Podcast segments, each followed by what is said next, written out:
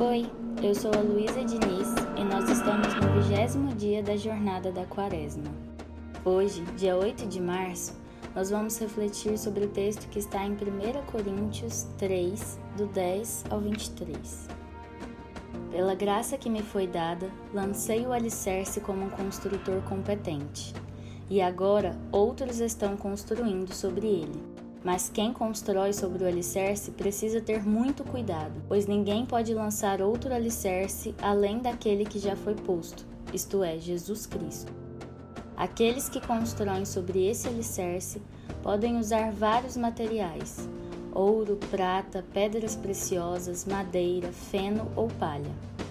No dia do juízo, porém, o fogo revelará que tipo de obra cada construtor realizou e o fogo mostrará se a obra tem algum valor. Se ela sobreviver, o construtor receberá recompensa.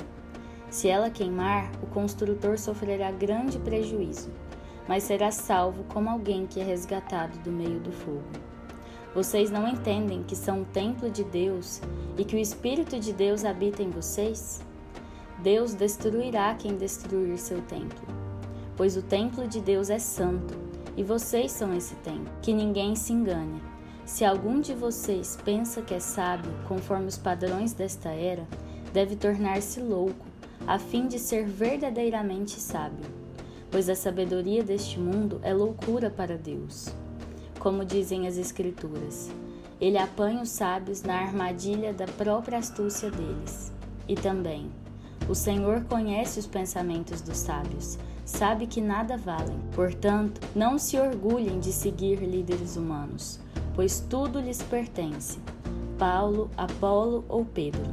O mundo, a vida e a morte, o presente e o futuro. Tudo é de vocês e vocês são de Cristo, e Cristo é de Deus. Essa carta de 1 Coríntios foi escrita para o povo de Corinto, uma antiga cidade-estado grega cuja igreja foi fundada na segunda viagem missionária do apóstolo Paulo. O foco da carta era exortar aquele povo acerca de uma divisão que estava sendo criada pelos membros da igreja. Como se sabe, os gregos eram bastante orgulhosos de seu conhecimento e de sua filosofia. Isso acabou separando-os entre aqueles que buscavam a sabedoria humana e aqueles que buscavam a verdadeira sabedoria de Deus. Assim, nós temos de um lado uma sabedoria mundana, baseada no conhecimento intelectual, metaforizada pela obra de madeira, feno ou palha, materiais perecíveis, e que nos torna orgulhosos. E do outro lado, temos a sabedoria de Deus, revelada a nós pelo Espírito Santo e simbolizada pela obra de ouro, prata e pedras preciosas, ou seja, de materiais duradouros. Essa segunda sabedoria é baseada no temor ao Pai.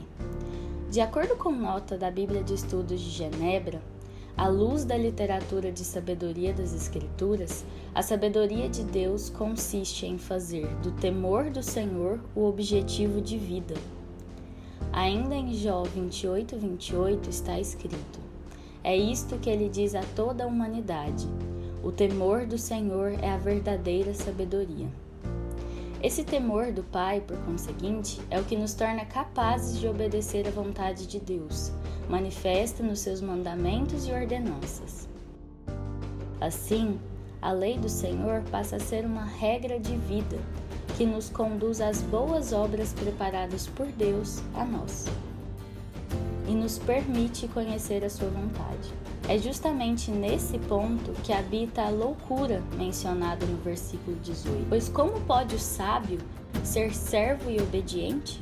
Ainda segundo nota referida anteriormente, às vezes é difícil e mesmo impossível para seres humanos mortais compreender como a obediência, que nos põe em desvantagem no mundo, é parte de um plano predestinado que promove não só a glória de Deus, mas também nosso bem. Nós, porém, glorificamos a Deus por crermos que é assim, pois Deus, que não pode mentir, assim o disse. Um dia veremos que de fato é assim, porque a sua sabedoria é perfeita e nunca falha. Bem, diante dessa reflexão, eu gostaria de propor um desafio de oração para nós. Oremos para que o Senhor, em toda sua misericórdia e graça, nos dê sabedoria para seguir as suas ordenanças, para que seja feita através de nós a sua vontade, afastando-nos da tentação da sabedoria perecível e orgulhosa deste mundo. Oremos. Senhor Jesus Cristo, tu és o poder e a sabedoria de Deus. Desvia nossos olhos e nossos corações da sabedoria deste mundo, com suas muitas distrações para a tua palavra perfeita, teu evangelho que nos dá liberdade em ti e tua lei que nos guia em teu caminho justo. Tu que vives e reinas com o Pai e com o Espírito Santo, um só Deus, agora e sempre. Amém.